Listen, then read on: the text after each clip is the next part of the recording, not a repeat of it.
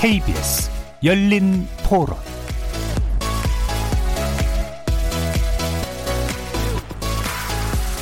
안녕하십니까. KBS 열린 토론 정준희입니다.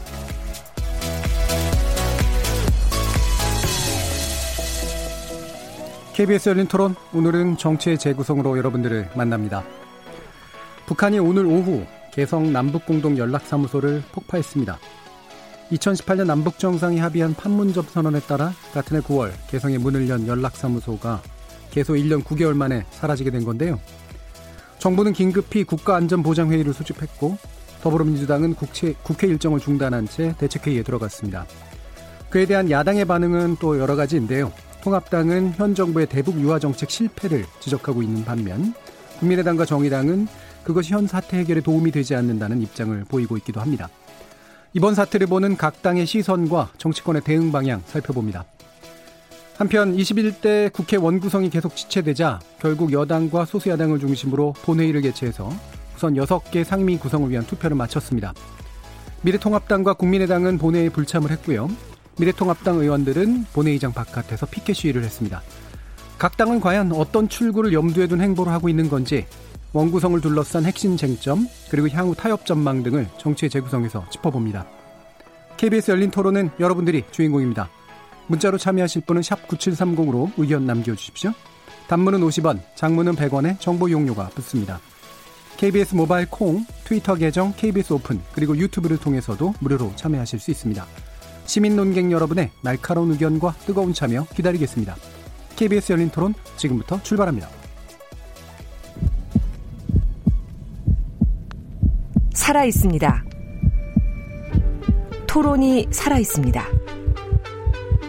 살아있는 토론, KBS 열린 토론. 토론은 라디오가 진짜입니다. 진짜 토론, KBS 열린 토론.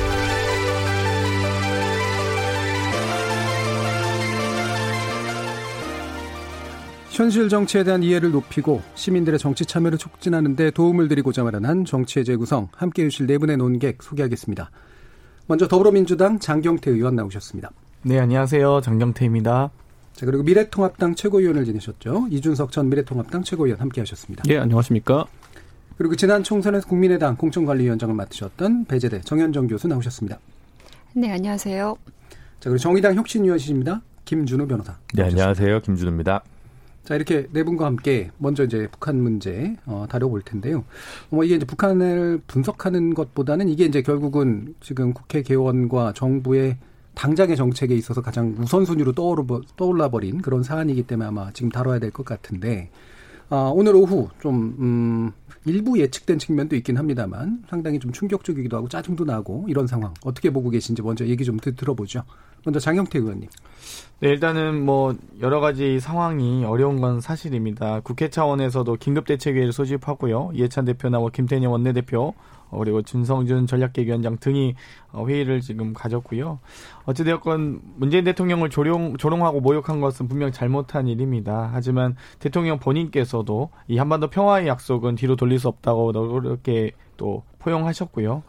어, 현재 남북 관계를 풀어낼 해법은 오직 신뢰와 인내밖에 없다는 점입니다. 소위 미국의 부시 정부 당시 럼스펠트 국방장관으로 대표되는 네오콘도 실패했고요. 이명박 박근혜 정권에서 비핵 개방 3천이라든지 통일 대방론으로 아무리 어, 북한에 대한 제재, 제재를 했, 했어도 북한의 변화는 사실상 이끌어낼 수 없었거든요. 결국 이 북한을 어, 대화 교류의 장으로 어, 끄집어내는 것이 가장 중요하고요.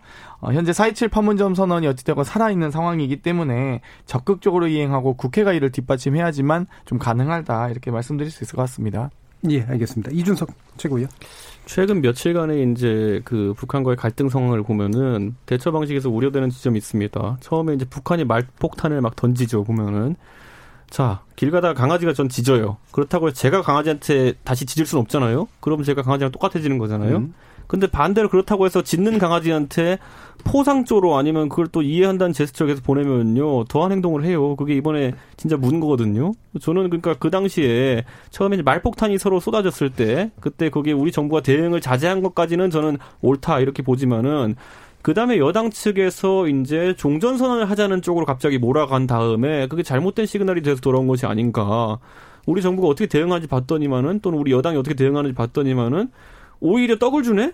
이렇게 됐더니만 지금 이번에 폭파까지 간 거 아니냐. 그래서 저는 앞으로 이 대응 원칙에 있어가지고 상호주의 원칙을 좀 지켜나가야 되는 것이 아닌가. 이번에 북한이 뭐 그 대북 전단 이런 걸에 대해 가지고 협박하고 그리고 경고하고 이런 것들은 분명히 잘못된 것이고 우리는 거기에 원칙적으로 대응할 것이라는 원칙을 천명했어야 되는데 잘못된 시그널이 나갔습니다 실제로. 예. 현재 문제는 잘못된 시그널 탓이다라고 지금 생각해 주셨어요. 네, 김주루 변호사님. 저는 그게 시그널인지는 잘 모르겠고, 예. 근데 어 북한의 그 폭파는 뭐 무모하고 과도한 행동이라는 거에선 이견이 없습니다. 예. 그런데 여기까지 오는 데는 여러 배경들이 있어서 좀 고민이 많이 돼요. 예를 음. 들면 미사일 쏘는 것보다는 폭파하는 게 나은 거 아닌가? 뭐 예를 들어 이런 생각도 해볼 수가 있고 결국은 이제 뭔가 교착 상태에 빠질 때 미사일을 쏜다든가 뭔가 군사 행동을 하는 거에 비해서는 훨씬 뭐 좀 다른 방식으로 좀 이야기를 북한이 풀고 있는 거 아닌가라는 생각도 들고 하지만 어 그 삐라 살포에 대해서 뭐 정부 쪽에서 이제 그 대북 전단 살포 금지 입법을 하겠다고 밝혔을 때 그리고 이제 6.15 20주년을 맞아서 문재인 대통령이 새로운 뭔가 어 변화를 위해서 노력하겠다는 메시지를 남겼을 때 한 번 더 참고 이렇게 기다리는 그 태세를 북한이 보여줬으면 좋지 않았을까라는 상당한 아쉬움이 들고 그래서 어 지금 요 문제로 인해서 오히려 좀 냉각기가 다시 또 올까봐 좀 여러 가지로 걱정이 되고요. 그래서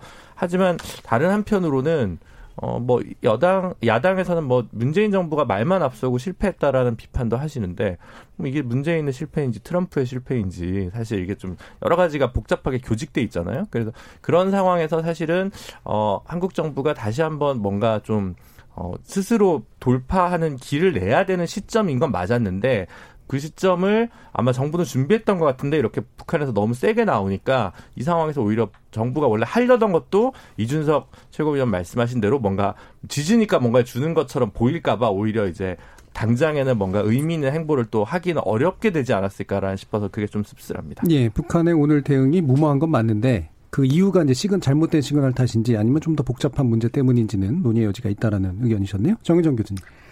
일단 충격이죠. 그러니까 과거의 북한이 뭐 불바다를 만들겠다 다 말뿐이었던 거잖아요. 네.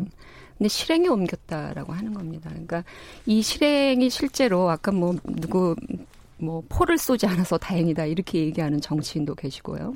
그리고 우리 어, 김준우 변호사께서도 비슷한 말씀을 하셨어요. 그러니까 군사 도발이 아니어서 다행이다라는 네. 그런 말씀을 하시는데 이게 도발인지 아닌지는 우리가 좀 봐야 될 것 같습니다. 예. 어찌 됐건 행동으로 옮겼다라고 했고요. 그리고 어 공동 합의의 정신이 담겨져 있는 연락사무소를 거의 통째로 폭발을 시켜버린 상황이잖아요.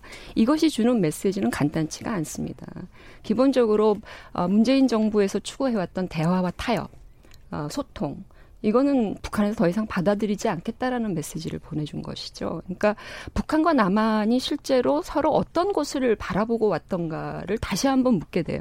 우리가 같은 길을 보고 왔던가 6.15 공동선언 또 지난 판문점 선언 뭔가 계속해서 뭔가 같은 길을 보고 가는 것처럼 해왔지만 네. 실제로는 북한이 원하는 것은 우리가 원하는 것이 아닌 아닌 것인 상황이 돼버린 거예요. 음.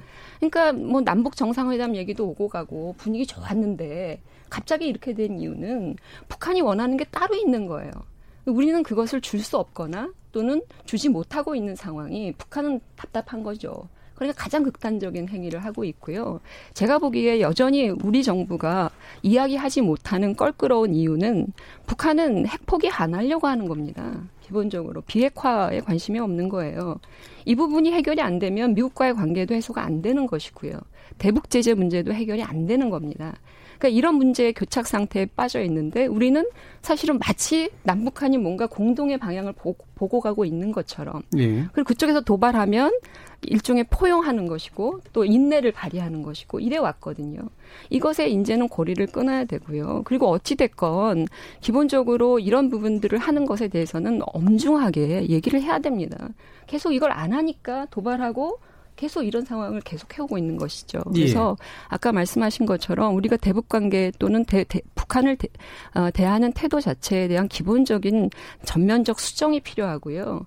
그 원하는 것이 무엇인지에 대해서 우리가 내놓고 얘기를 해야 될 때가 온 것 같습니다. 예. 자, 일단 그럼 이거 한번 짚어보죠. 그러니까 오늘의 행동을 보면 뭐 이를테면 연평도 포격 사건이나 이런 것처럼 이제 대한민국의 영토를 침범한 어떤 군사적인 도발 행위가 아닌 건 맞는데 일단 두 가지 문제가 있는 것 같아요. 하나는 이제 개성에 있는 이 공동 연락 사무소라고 하는 것이 한국의 어떤 자본이 좀 더 들어간 그런 이제 투자된 일종의 자산 같은 게 있는데 그거를 이제 막무가내로 폭파해 버렸다라고 하는 것에서 나설 수 있는 문제. 그리고 또 한 가지는 이 폭발하는 행위가 주는 어떤 충격성 이런 거잖아요. 그게 직접적인 군사 도발은 아니지만 말 그대로 그냥 앞에서 액션을 취해버린 이제 그런 측면들이 있기 때문에 이 부분에서 우리가 먼저 짚어야 될 게 뭔지 한번 생각해 볼게. 어떨까요? 네, 그 판문점 선언을 통해서 이 그 공동 사무소를 다시 복구한 거거든요. 음. 근데 이제 이걸 공동으로 개소하기 했는데 폭발했으니까 아 북이 판문점 선언을 위배했다 이렇게 볼 수 있겠죠. 네. 근데 그 판문점 선언에 뭐가 있냐면 적대적 군사행위를 하지 군사행위를 하지 않는다라고 돼 있는데 사실은 판문점 선언 이후에 이후에도 한미 연합 훈련을 했단 말이에요. 음. 그럼 그쪽에서는 그걸 적대적 군사 행위로 봐요. 한국에 있는 시민들은 그렇게 안 보는 사람들도 더 많겠지만 그러니까 이제 외교의 문제에서 순수하게 논리 대 논리로 보면 우리가 그런 판문점 선언의 정신이나 행동을 그대로 준수했냐라고 봤을 때 완벽하게 논리적으로 우리가 우위에 있다고 얘기하기엔 좀 어려운 측면이 있어요. 그러니까 그거는 해석이 열려 있는 공간이기 네. 때문에 원래 외교는 좀 모호하게 돼 있기 때문에 이게 적대적 군사 행위냐 아니냐에 가서 좀 논박이 있을 수 있지만 그쪽이 비벼볼 얘기도 없이 이야기하는 건 아니지 않나. 라는 생각이 좀 들어서 그쪽 입장에서는 트럼프도 만나고 뭐 이렇게 이렇게 이렇게 했는데 어 물론 이제 아까 정현정 교수님 얘기한 게 저는 뭐 그것도 이제 해석의 여지가 있어요. 제가 볼 때는 판문점 선언에서 종국적으로 비핵화를 한다라는 이제 합의 내용이 이제 들어가 있었는데 트럼프는 비핵화가 체제 보장과 북미 수교의 출발점이라고 얘기하는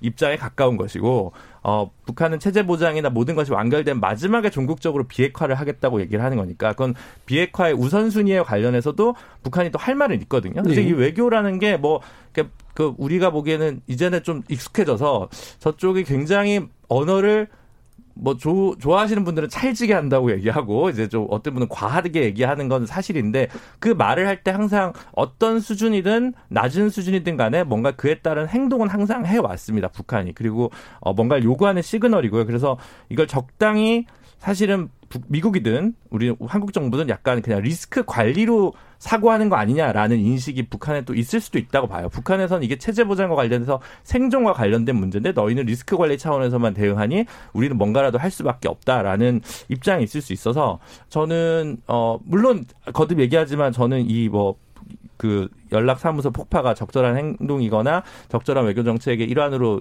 얘기된다고 생각하지 않습니다. 하지만 북한 입장에서도 우리한테 할 수 있는 말의 근거는 충분히 있는 거 아니냐라는 생각을 해봅니다. 그러니까 약간 떨어뜨려 보면 이제 해석의 여지가 있다라고 네. 하는 건데요. 그러면 이제 이 부분 같이 좀 논의하셨으면 좋겠는데 어, 지금까지 사실은 저기 음, 문재인 정부 이후로 대북 유화 국면에서 김정은 위원장이 우리한테 보여준 태도가 기존에 있던 이제 북한 지도자들의 이미지하고는 다르게 정상 국가로 나아가는 어떤 적극적인 의지를 보인 것 같다 라고 하는 거고 따라서 예측 가능성이 생기지 않겠냐라고 하는 건데 요 행동은 일반적인 관점에서 봤을 때 이런 예측 가능성을 깨뜨린 거 아니겠냐라는 게 측면에서 약간 충격이 좀 있다라고 보여지거든요. 그 예. 잠깐 아까 제가 일리가 뭐윤 변호사께서 얘기한 부분은 일단 이제 그런 거죠. 우리 쪽에서 실제로 무엇을 북한에 해주었는가라고 하는 것이고 어, 해준 게 없다 또는 부족하다.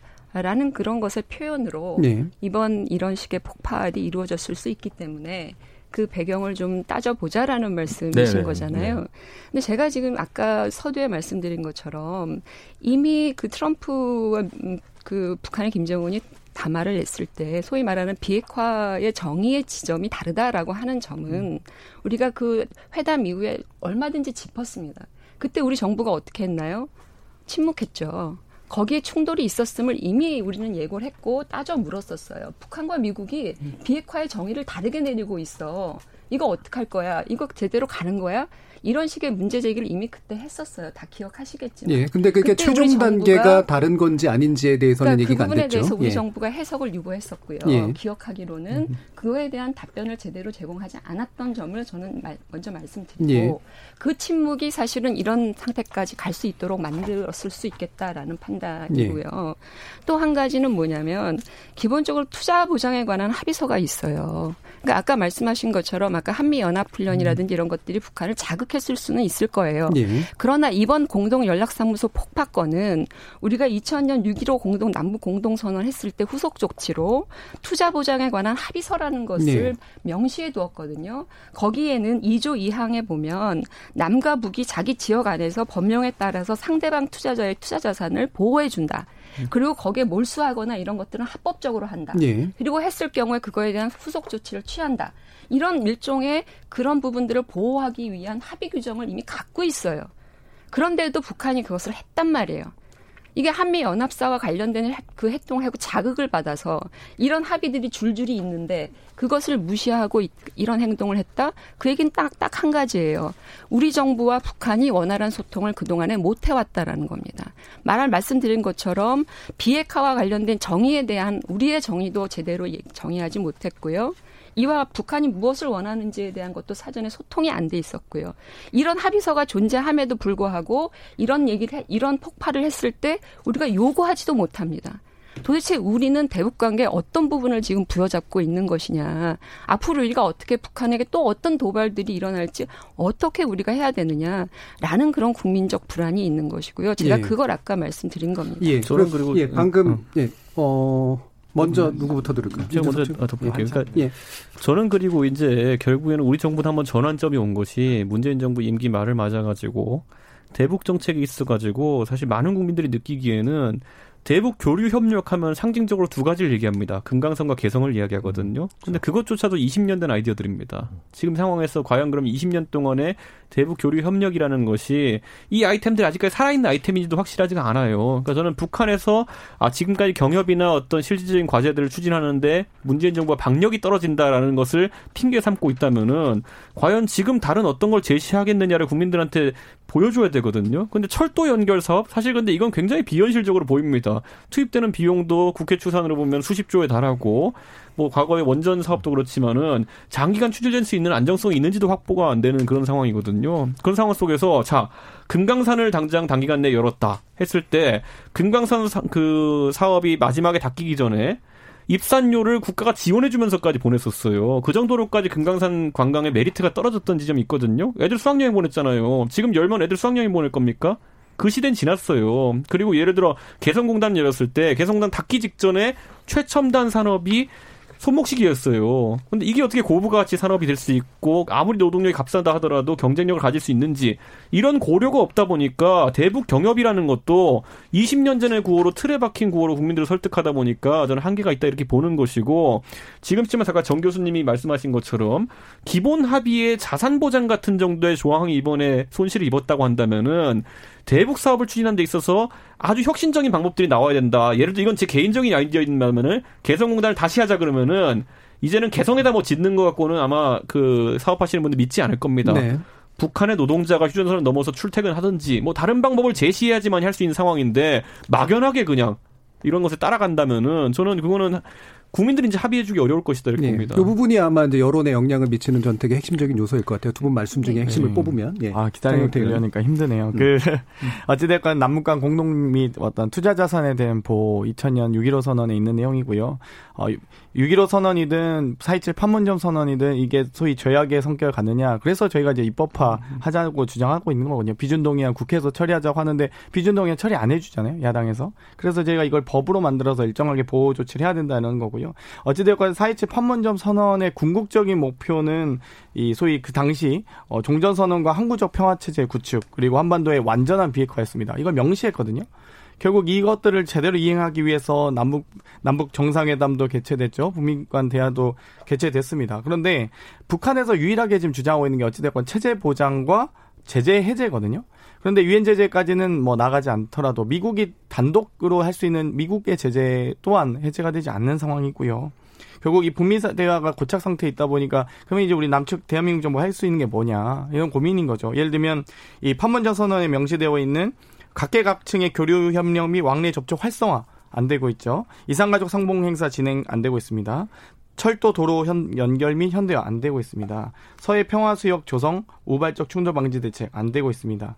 여러 가지 이것에 대해서 미국과 협의가 안 되고 있는 거거든요. 사실 미국이 대북 어, 대북 제재나 대북한 정책의 실패, 외교 정책의 실패죠. 그걸 대한민국 정부에 따질 필요도 없고요. 저희가 좀 주목해야 될 부분은 4.27 판문점 선언만큼이나 9.19 군사합의가 있었어요. 그 당시에 예를 들면 장사정포를 후퇴하고 후방으로 후퇴한다든지 40km 이내 비행금지 구역 내 비행 군사 비행 훈련 안 한다든지 10km 이내 대대급 연대급 어, 군사 훈련 하지 않는 것들이 있습니다. 아직 군사 합의 안 깨졌거든요. 그러니까 결국 이 상황에서 우리 대한민국 정부와 그리고 남북 관계를 좀 고민하시는 분들이라면 책임 있는 정치인이라면 북한과의 대결로 가는 방식으로 문제를 해결할 것이냐 아니면 최대한 인내하고 이분들의 이 합의와 인내를 인내로서 끌어내느냐의 문제인데 지금 자꾸만 이 대결과 그러니까 갈등으로 국면 이명박근혜 정권 9년간 경험하 하셨잖아요. 안 예, 안 된다. 거기까지 하고요. 예. 음. 예. 예. 정경 교수님. 그 이렇게 뭐 아니면 도라는 그런 발상이 도대체 민주당에서 언제부터 나왔는지 저는 네, 잘 실제로 모르겠어요. 그 얘기해 주시죠. 네, 대결 구도로 가려고 하는지. 아니 그 그거는 좀 고민이 필요한 것 같고요. 그 김대중 대통령 기억하시잖아요. 햇볕 정책이라는 거. 네. 햇볕 정책의 3대 원칙이 뭔지 아시죠? 첫 번째가 뭡니까? 그러니까 무력 도발 불용한다. 음. 그리고 두 번째는 흡수 통일 배제한다. 음. 그다음에 세 번째는 남북 화해 협력한다. 제 첫 번째가요. 무력 도발 안 된다는 거예요. 무력 도발이거나 군사적 행동이거나 또는 이런 식의 어떤 그 어, 일종의 그 상대방의 재산이라든지 또는 국민들의 안전을 위협하거나 이런 행위들이 있으면 제세 번째 남북 화해 협력이라고 하는 게 불가능하다라는 것은 제일 먼저 말씀하신 분은 김대중 대통령이세요. 더불어민주당의 전신인 민주당 소속이셨잖아요. 그러면 실제로 어, 김대중 대통령은 최소한 무력 도발하고 남북 화해 협력을 두 개로 양자로 놓고 본 건 아니에요. 같이 가야 된다고 네. 본 거죠. 그래서 기본인 거예요. 근데 우리 정부는 기본적으로 왜 북한이 이런 행위를 할 때마다 한 번도 그것에 대해서 강경하게 우리 국민의 재산과 목숨을 지키기 위한 강경한 어떤 메시지도 북한이 주지 않아 왔어요 이때까지. 네. 지난번에 어디죠? 그 어, 어 GP에서 음. 총격했을 때 NSC도 안 열었단 말이에요. 그러니까 이런 어떤 상황들을 봤을 때 북한에게 주는 메시지는 저쪽은 그냥 우리가 이렇게 해도 그냥 가는구나라는 메시지를 계속 주어왔다라고 하는 점이고요. 그래서 음, 문재인 대통령 좋습니다. 우리 평화와 소통, 교류로 가야 돼요. 궁극적으로는 한반도의 평화를 어, 확보해야 되는 거는 누구도 반대하는 의제가 아니에요. 다만 그것의 전제 조건은 김대중 대통령께서 말씀하셨던 것처럼 무력 도발은 절대로 안 된다. 어떤 형태의 위협도 안 된다라고 하는 거예요. 예. 그것은 원칙입니다. 우리 정부는 이 부분의 원칙에 대해서 한 번도 최근까지 북한에 대해서 주장하거나 요구한 적이 없다라고 하는 점을 말씀을 좀 드리고요. 예. 그리고 아까 말씀하신 것처럼 여러 가지 것들 우리가 생각을 해볼 수 있지만 북한이 실제로 지금 저러고 있는 것들 대북 제재 말씀하셨잖아요. 미국이 대북 제재를 풀 수 있는 범위가 있고 지금 전반적으로 국제 대북 제재도 존재하는 거예요. 예. 북한이 깝깝해하는 거는 실제로 거기까지 다 범위가 설정되어 있는 거거든요. 이거는 핵과 관련된 문제를 해소하지 않으면 미국을 뿐만 아니라 국제사회에서도 수용을 얻어내기가 어려워요. 그게 현실이거든요. 그러니까 이런 부분들이 실제로는 북한이 수용하지 않고 있는 극단적인 고립주의를 북한 스스로가 자처하고 있는 상황에서 지금 이런 행동을 하고 있는 것이고요. 아까 비준동의안 계속 그 장의원 민주당 의원들 말씀하시는데요. 지금 이 상황이라면요. 우리가 법을 만들어도요. 법 집행이 불확실합니다. 저쪽에 집행이 먹히질 않아요. 예, 바로 그 이런 부분이, 상황들이 예. 될 가능성이 높기 때문에 말씀을 드리는 예. 거예요. 저는 여러 개 얘기가 있지만 네. 지금 저는 계속해서 그 부분으로 얘기하고 네. 싶거든요. 그러니까 뭐냐면 우리가 비준 동의를 하고 국내법화 시킨다고 음, 하더라도 음. 상대가 정상 국가적으로 만약에 반응을 하지 않으면 음. 과연 이제 이거 이 체계를 지속할 수 있는가라는 그런 생각이 상당 부분 들 거라는 의미 때문에 이제 그렇거든요. 저는 그러니까 계속 군사적 긴장을 완화시키기 위해 가지고 경제적으로 결속력을 높여야 된다는 그 햇볕 정책 기본에 대해 가지고 아까 말했지만 20년 된 아이디어 말고는 설득력 있는 신안들이 안 나오고 있고 아까 장 의원도 몇 가지 이제 읊었지만 철도나 도로 연결 같은 것들 이런 것들 그럼 제가 한번 반문해 볼게요. 철도나 도로를 우리랑 연결하는 겁니까? 아니면 말 그대로 러시아랑 연결하는 겁니까? 뭘 하고 뭘 하겠다는 거예요? 그 질문의 의도가 너무 뻔하기 때문에 아니 뭘뭘 그러니까, 그러니까 왜냐하면 제가 남북 간의 철도 연결을 하는 거죠. 그러니까 제가 이렇게 말씀드리면 뭐냐면은 저렇게 말씀하시면 남북 간의 철도 연결이요? 북한 아무 관심 없어요. 왜냐 중간에 통행료를 받을 것도 아니고 러시아랑 연결하는 것처럼 자 우리랑 지금 개성 사이에 개성과 평양 사이에 고속도로 놓여 있습니다. 그곳에 물동량이 너무 많아가지고 새로운 도로나 철도를 지어야 되나요? 그런 거 아니거든요. 도로와 철도를 놔도 물동량이 있을 게 없어요. 근데 그 상황 속에서 북한이 유일하게 원하는 것이 항상 얘기 나오는 것이 아까 말했던 금강산과 개성인 이유는 금강산은 관광객 한 명, 수학여행 한 명 올려보낼 때마다 몇백 불을 우리가 주는 거고 개성공단은 근로자 일 시키면은 한 달에 얼마 주는 것이고 현찰이 매달 들어가기 때문에 그런 거예요. 그런데 도로 지어준다고 누가 환영합니까 북한에서? 그러니까 그런 것들을 한국에서 계속 뭐 기공식을 한다 그러고 우리 도로 지어줄게, 철도 지어줄게 정확하게 어떻게 그쪽에 경제 지원이 되는지 설명 못하고 이런 상황 속에서 아까 말했지만 저는 차라리 러시아랑 이어진다 그러면은 모델이 좀 이해가 가요. 중간에 북한이 예를 들어 뭐 통행세를 좀 받고 우리는 뭐 물리적인 이득을 좀 얻고 이게 되는데 그건 또 몇십조 사업 되니까 우리가 자금 조달이라는 게 불확실하잖아요. 그러니까 제가 봤을 때도 그냥 막연하게 경협 교류 협력 이런 얘기하지만은 현금성 지원 사업 외에는 북한이 받아들일 개연성도 없는데 지금 국민들한테 계속 그렇게 얘기하는 거예요. 아까 전 장 의원이 말한 것처럼 우리랑 북한이랑 도로 있고 철도 있는 거면요. 그 도로 철도 이어도 오갈 차도 없고요. 오갈 기차도 없어요. 그 부분은 상당 부분은 전 이준석 최고위원의 네. 판단이 좀 작동하고 있는 게또 네. 섞여 있는 것 근데- 같아요. 예, 네. 근데 그걸 그냥 여쭙고 싶은 거예요. 이 남북 네. 간의 합의사항이기 때문에 제가 이제 개인의 입장으로서 말씀드릴 수 없는 예. 것 같고요. 철도 연계에 물동량이 없다? 북한이 관심 없다? 이건 뭐 본인의 뭐 북한 사옵니까? 관심이 있고요. 예. 통행료가 있을지 없을지 그것도 제가 모르겠습니다. 그건 합의사항이기 때문에. 그리고 만약 러시아랑 연결된다면 가스 송유관까지 포함해서 가스 뭐 LNG나 이런 뭐 가스비가 3분의 1 가량 예상되는 거는 사실이지 않을까? 거- 사실 경제적 측면에서 이익이고요. 아까 김현정 교수님께서 사실 정현준 교수님. 아, 정현준 교수 죄송합니다. 정현준 교수님께서 여기 무력 도발 얘기하셔서. 네. 그 소위 이제 무력 도발에 대해서 제가 지금 말씀 교수님께 말씀드릴 건 아니지만 미래 그러니까 통합당 의원님들이 조금 더 솔직해 주셨으면 좋겠어요. 사실 우리가 생각하기엔 무력 도발이 아닐 수도 있지만 상대가 생각했을 때 무력 도발일 수 있거든요. 예를 들면 키리조블 같은 한미 연합 훈련 우리는 지속적으로 해왔고요. 사실 북한의 미사일 훈련 얘기하지만 대한민국이 미사일 훈련 훨씬 더 많이 하고 있습니다. 뭐 비교도 할수 없을 정도로 제가 뭐 정확한 수치는 말씀드리기 어렵지만 물론 이제 좀 다른 점은 한미 간에 협정된 그러니까 한미 간에 허용된 미사일 협정 하에서 훈련하느냐 북미 간에 협- 허용된 협정이 없기 때문에 하느냐에 좀 차이는 있지만 어찌되건 대, 위협적인 대한민국의 미사일 기술은 뭐 전 세계적인 규모고 네, 그 정도 규모이기 해석 차이는, 예. 해석 차이 있기 때문에 이 부분에 대해서 무력 도발에 대한 해석 차이 있을 수밖에 없다 이런 말씀 예, 좀 예. 드리고 싶습니다. 그러니까 저도 이제 고민이 이런 거죠. 그 문재인 정부는 촉진자 역할을 자임했지만 사실 북한도 원래 20세기부터 전통적인 정책은 통미봉남, 미국이랑 북미 수교 직접 하고 한국 정부는 사실은 미국 정부의 하위 파트너이기 때문에 그게 중요한 사람들이 아니다. 이렇게 얘기한 거를 이제 뭐 정주영 회장이 소떼 몰고 올라가고 뭐 이렇게 하면서 좀 변화를 했다가 다시 어 경색된 국면이 왔다가 이제 이제 뭐 평창 올림픽 하면서 좀 바- 바뀐 거 아니겠습니까? 하지만 한국 정부도 문재인 정부도 사실은 어 뭐 독단적으로 남북 관계를 쭉 푸는 것에 대한 정치적 부담이나 뭐 외교적 부담이나 이런 것들이 동시에 있기 때문에 사실은 철저하게 미국에게 마지막 그 주인공을 내주고 맡기는 역할들을 쭉 했어요. 근데 어 트럼프가 마지막에 뭐 특별히 결단하지 않았죠. 마치 결단할 것처럼 이제 굉장한 쇼잉을 하다가 그러면 이제 두 가지가 있는 거예요. 하나는 지금 미국은 대선 국면, 코로나, 그다음 인종 차별과 관련된 갈등 문제로 올 하반기까지 아무런 북미 관계 개선 가능성이 제로예요.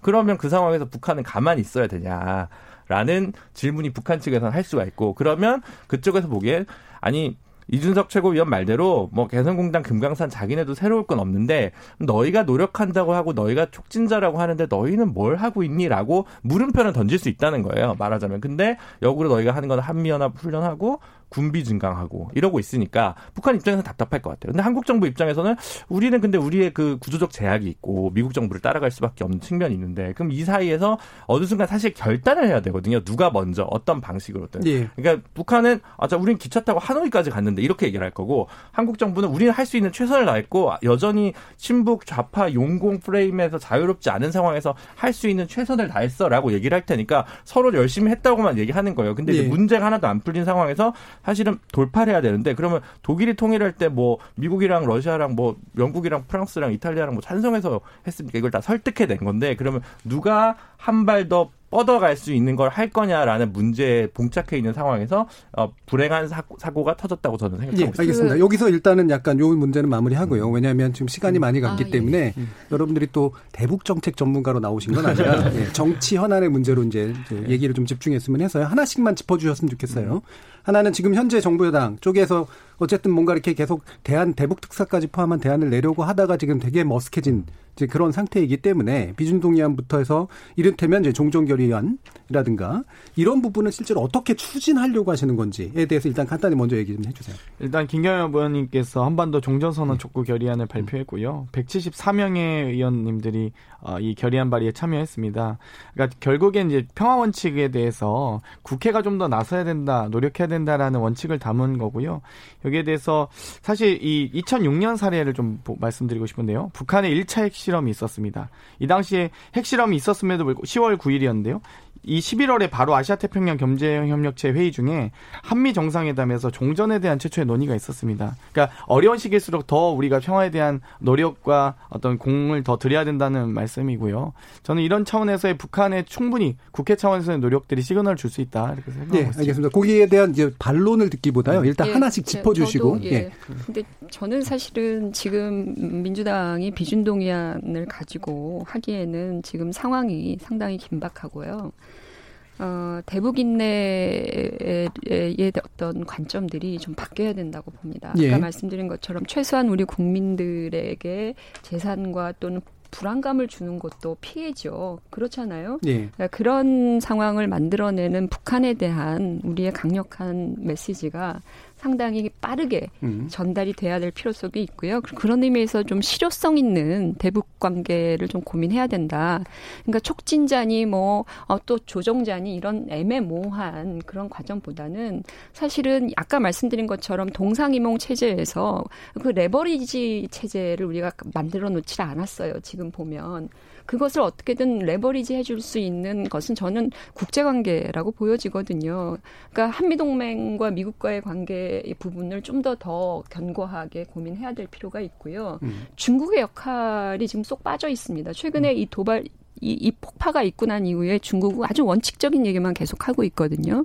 그리고 일본하고 우리가 사이가 매우 안 좋습니다. 그러니까 주변 국가들의 어떤 레버리지를 통해서 북한을 역으로 압박할 수 있는 간접적 압박 체계가 우리는 지금 전무해요. 현재로서는.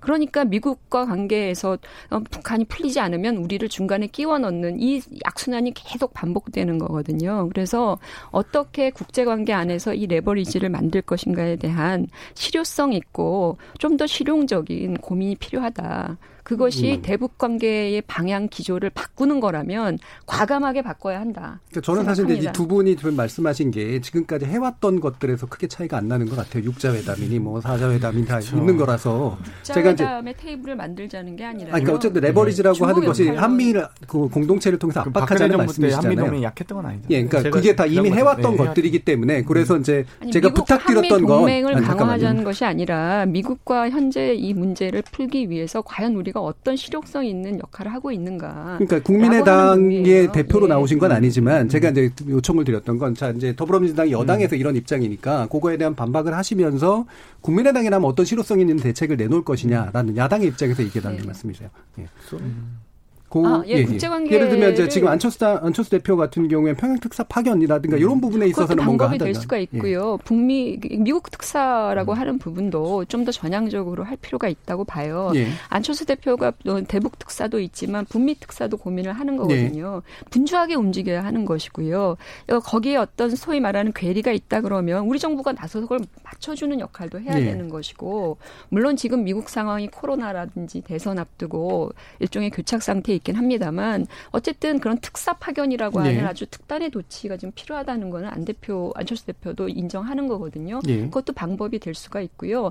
또 하나는 중국과의 관계 문제죠. 지금 우리 중국 우리가 중국과의 실용적 관계를 계속 유지한다고 하면서 과연 대중국 외교의 우선순위가 얼마나 높아왔나 이거 한번 좀 판단을 내려볼 필요가 있을 것 같아요. 예. 그래서 그런 어떤 부분들까지 다 포함해야 된다고 봅니다. 알겠습니다. 통합당 같은 경우는 지금 뭐 일단은 제가 뭐 규탄이죠 우선 규탄이 시고요. 규탄이죠. 저는 그리고 말해야죠. 어쨌든 사과해야죠. 그런 말폭탄이나 네. 이런 것에 대해서는 규탄 결의안을 이제 채택해야 된다는 것이 예, 기본적인 도발주의. 촉구 결의안 뭐 이런 것도 그렇죠. 지금 그런 결의안을 있죠. 이제 예. 이야기하는데 사실 그거는 입법부에서 정부 쪽에 부담을 줄이고 소위 말하는. 굿캅 배드캅 네. 전략을 하려고 하면은 좀 더 입법부가 강하게 나가야 되는 것이 아니냐 이런 예. 생각을 해서 통합당은 뭐 그런 쪽에서 여- 야당 역할이 있다면은 할 음. 것이고요. 저는 개인적으로 비준동의안 이야기를 계속 민주당이 하는데 이건 이제 재작년에 이제 바른미래당 시절에 제가 겪었던 건데 그 판문점 선언에 보면요. 실제 항목 중에 아까 언급되던 철도 연결에 대한 항목이 있어요. 경의선과 동해선의 연결과 현대화를 한다고 돼 있는데 자, 비준이란 게 뭡니까? 예상되는 비용과 그리고 부속 입법을 전부 다 추계해가지고 미리 그걸 비준 동의안을 내야 되는 것이거든요. 그래서 그때 이제 그걸 물어봤더니 저희 당에서 얼마 정도 들겠소 했더니만은 우선 1,500억 정도 듭니다 이러는 거예요. 예, 네, 1,500 정도. 이 1,500억을 어떻게 철도를 연결하냐 그랬더니 1년치 사업비만 봐서 그렇습니다. 그러는 거예요. 누가 집을 사겠다 결정할 때 계약금만 보고 결정할 수 있습니까? 중도금이 얼마고 다 나중에 잔금이 얼마인지 알아야 될 거 아니에요. 그런데 그런 것들 그때 저희가 했던 비유가 뭐냐면은 물건을 살 때 무조건 싸게 사는 게 능사가 아니고 국민들한테 무조건 싸게 얘기한다고 좋은 게 아니다. 살려면 애초에 좋은 물건을 현실성 있고 그리고 향후 이용 가치가 있는 물건을 사는 게 중요한 것이고 그걸 이야기한다면 그 당시 야당으로서 돕겠다는 이야기를 했거든요. 네. 근데 비준 동의안 아직까지도 저는 국민들한테 그런 부분 정확한 비용 추계와 그리고 이것의 용도가 무엇인지 아까 제가 말씀드렸잖아요. 이것이 뭐 남북 간의 상호 소통을 위한 것인지 아니면 아까 말했던 뭐 뭐 러시아로의 교통로를 확보하기 위한 것인지 아니면 아까 장 의원이 얘기했던 것처럼 LNG 수송로를 확보하기 위한 어떤 네. 사업인지 이런 것들을 잘 밝히고 국민들에게 이해를 구했을 때 국민들이 봤을 때 아 이 정도 투자라면은 북한과 경제적 공동체가 될 수 있고 실제로 경제적인 어느 정도 보상을 북한이 받았다 생각해 가지고 유화 제스처를 취할 수도 있겠다. 예. 이런 그게 돼야 되는데 지금 아까 말했던 것처럼 20년 된 아이템 들고 계속 얘기하는 거 아니면은 또 반대로 현실성이 없는 연결 사업 같은 걸 언급하는 거는 네. 지금 상황에서 아까 언급되었던 그 햇볕 모드 중에서 가장 현실성 없는 대책들입니다. 예. 예. 그게 이제 바른미래당 그 시절에도 저희 저쪽에 앉아서 말씀하셨던 거잖아요. 예, 맞아요. 근데 네. 그게 이제 미래통합당 안으로 미래통합당 우선, 정책입니다. 우선 구탄입니다, 저희는. 그렇죠. 그거는 좀 다른 것 같아요, 결이. 예. 예. 알겠습니다. 아, 저는 저희는 혁신위원이긴 한데 혁신위원은 이런 거 다루진 않고 비대위랑 다르거든요. 예. 전권이 있는 게 아니어서. 근데 음. 이제 일단 오늘 폭파 문제는 무모한 행동이다라고 규탄은 했고요. 뭐 그 입장은 분명한데 제가 개인적으로 아쉬운 거는 그러니까 민주당, 그러니까 정부에서 사실은 단독 플레이를 지금 할 수밖에 없는 시점이긴 했었어요. 지금 저는 이게 냉각기가 폭파 사건 때문에 있을 거라고 보여지지만 그 전부터 총선 끝났고 어, 미국 대통령이 누가 될지도 모르는 상황에서 뭔가 좀 변화의 모색을 한 발. 예를 들면 이제 코로나 문제에서 지금 이제 국내를 이제 안정시키는데 이제 초점이 있습니다만 이런 이제 인도적 문제와 관련해서 뭐 지원을 좀 한다든가 네. 질병 관리 관련해서 그런 식으로 뭔가 좀 뭔가 움직이는 그러니까 최소한의 뭐 뭔가 변화를 위한 모색과 실천을 작게나마 이렇게 갈 수 있는 측면이 있거든요. 그래서 가끔은 단독 드리블도 필요한 거 아니냐라는 생각이 들고 저는 개인적으로 이런 생각을 합니다. 어, 높은 지지율로 이렇게 많은 국회의원이 됐을 때는 가끔은 뭔가 모든 국민을 만족시키지 못하고 지지율을 심지어 깎아 먹더라도 뭔가 필수 불가결한 조치를 가끔 할 때도 필요한 거 아니냐 위정자는 이런 생각을 예. 좀 하는데 그런 결단을 좀 바래봅니다. 알겠습니다. 저 논의는 이 정도로 일단 예. 음. 자, 앞으로 마지막에 예. 대화를 해야겠네요. 계속 까주는 그 원래 마지막이 제일 예, 유리합니다. 그 비준 결의안은 예. 사실 그 저는 비준 결의안에 비용 추계한다는 건 처음 처음 들어보긴 어, 하는데 법안과 다르죠. 그러니까 예를 들면 지금 사, 판문점 선언이든 6.15 선언이든 이 선언의 의미를 음. 뭐 물론 이제 국제법상 어떤 음. 여, 역할과 효력을 갖느냐, 협정의 효력이냐, 뭐 조약의 효력이냐 음. 논쟁 논쟁은 있습니다만 그 부분에 대해서 이 국내법적인 효과까지도 그 갖춰야 된다. 국제법적인 효과까지도 강화시켜야 된다. 이런 취지였고요. 그리고 안철수 대표께서 뭐, 뭐 특사를 파견해야 된다고 혹은 본인이 특사한다고 하는데 정말 외교 감각이 없는 부분이라고 봐요. 그러니까 정상회담을 해도 지금 해결이 안 되는데 특사 혹은 야당의 지도자가 지금 가서 특사로 해결이 되는 본인은 더더욱 안 될 거라고 보고요. 방금 이준석 최고 얘기했듯이 국가 배드캅 전 좋은 전략이라고 봐요. 다만 정부와 국회가 그 기능을 역할을 분담하는 게 아니라 미국과 한국 대한민국 정부가 해야 된다는 겁니다. 미국이 배드캅 하면 한국이 국합 하고 있어야죠. 예. 그 부분에 대해서 외교 관계다라는 말씀을 예, 알겠습니다. 잠깐만요. 예. 잠깐만요. 아니, 잠깐만 제가 잠깐만요. 아니 아니요. 제가 지금 토론을 진행합니다. 아니요, 잠깐만요. 잠깐. 예. 지금 이제 여당 입장이시기 네. 때문에 반론을 받았고요. 네. 앞으로 반론은 의견 반론이 아니라 사실관계에 대한 확인 반론만 받겠습니다. 아, 예. 그러니까 예. 지금 뭐 단정적으로 말씀하셔서 누구는 특사가 되고 누구는 특사가 되지 않는다. 이거는 뭐 청와대 의견도 아니고요. 통일부 의견도 아니고 우리 장경태 의원 개인의 의견이라고 생각이 되고요. 네, 그런 점에서 누구는 되고 누구는 안 되고 지금 이런 식의 방식을 고민할 게 아니라 안철수 대표가 어찌 됐건 특사를 이야기한 것은 아 나라도 나가서 해야 된다면 하겠다. 라는 의지의 표명인 것이지 특사를 뭐그 대통령께서 임명하시고 대통령께서 중요한 전략적 판단에 의해서 하는 거죠. 그거는 중요한 건데 왜 그런 부분에 대한 대안들이 정부를 통해서 나오지 않느냐라고 하는 것이고요. 저는 아까 국회를 통해서 규탄 대회 이건 당연히 야당 국회가 해야 될 몫이라고 생각을 하는데 우리 통일부는 뭘 하고 있느냐라고 하는 겁니다. 통일부는 기, 본적으로 지금 아무것도 역할이 없어요. 현재로서. 기본적으로 북한이 그런 식으로 대응을 해도 이건 예측된 것이다라는 게 김현철 통일부 장관의 일성입니다. 예. 장관이 그렇게 얘기를 하는 건 아니잖아요. 그러니까 뭔가 엄중한 경고를 하는 것도 장관의 입을 통해서 통일부를 통해서 하는 것이죠. 그러니까 이런 부분들이 일사불란하게 돌아가야 되고요. 그런 과정에서 야다 여야를 넘어서 적절한 인물이 특사를 가야 한다면 그런 조치도 지금은 취할 필요가 있다라고 예, 하는 점을 말씀드립니다. 예, 여전히 겁니다. 의견에 대한 반론이셨어요. 예. 제가 팩체크 반론만을 받, 받으려 하는 이유가 뭐냐면 의견 대 의견 가면 계속해서 반론들이 왔다 갔다 할 수밖에 없기 때문에 어느 순간에선간 좀 자르기 위해서 그랬습니다. 예, 이해 부탁드리고요. 지금 청취자들도 의견들 많이 주셨습니다. 그래서 한번 들어보고 가야 되겠습니다. 정인진 문자 캐스터. 네, 지금까지 청취자 여러분이 보내주신 문자들 소개합니다. 먼저 유튜브로 3cm의 토끼님. 현 정부의 잘못도 크다고 봅니다. 대북 전단 살포를 한 시민단체에 대해 즉각적이고 강력하게 대처했어야 했는데 그 부분이 미비한 결과 오늘의 사태로 이뤄진 게 아닐까요? 정세영님, 북한이 우리 대통령을 향해 거친 말을 하는 것을 보고 진심으로 화가 났습니다. 비난에도 정도가 있어야 합니다. 유튜브로 컨스티튜트 볼륨님. 자꾸 북핵 문제 해결을 얘기하는데 탁상 공론이 아닐까요? 북한은 죽어도 핵을 없애지 않을 겁니다. 북핵 폐기 같은 해결이 어려운 문제가 아니라 당장 작은 거라도 무엇을 할 수 있을지 논의해야 합니다. 문자로 9651님. 우리 정부가 언제까지 인내하고 마냥 기다려야 하나요? 북한은 우리와는 전혀 다른 생각을 하고 있습니다. 1967님, 오늘 남북 연락사무소 폭발을 보고 북한에게 정말 실망했습니다. 또 북한이 그렇게 싫어하는 대북 전단을 막지 못한 남한 정부도 이번엔 실망입니다. 남북 간에 당분간 냉각기를 갖는 것이 좋을 것 같습니다 해주셨고요. 이런 의견도 주셨습니다. 남북이 우리끼리 대화를 통해 방법을 모색한다고 해도 남북 독단으로는 한반도 문제를 해결할 수 없다는 것이 오늘의 현실 아닌가요? 미국과 중국과의 적극적인 대화를 통해 한반도 문제 해결에 나서야 한다고 생각합니다. 라고 보내주셨네요. 네, KBS 열린 토론. 이 시간은 영상으로도 생중계하고 있습니다. 유튜브에 들어가셔서 KBS 일라디오 또는 KBS 열린 토론을 검색하시면 지금 바로 토론하는 모습 보실 수 있습니다. 방송을 듣고 계신 여러분이 시민 농객입니다. 계속해서 청취자 여러분들의 날카로운 시선과 의견 보내주세요. 지금까지 문자캐스터 정의진이었습니다. 토론이 세상을 바꿀 수는 없습니다. 하지만 토론 없이 바꿀 수 있는 세상은 어디에도 없습니다.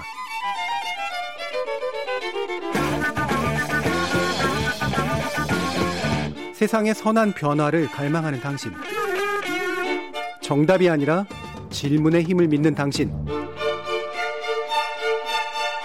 우리 KBS 열린 토론에서 만납시다.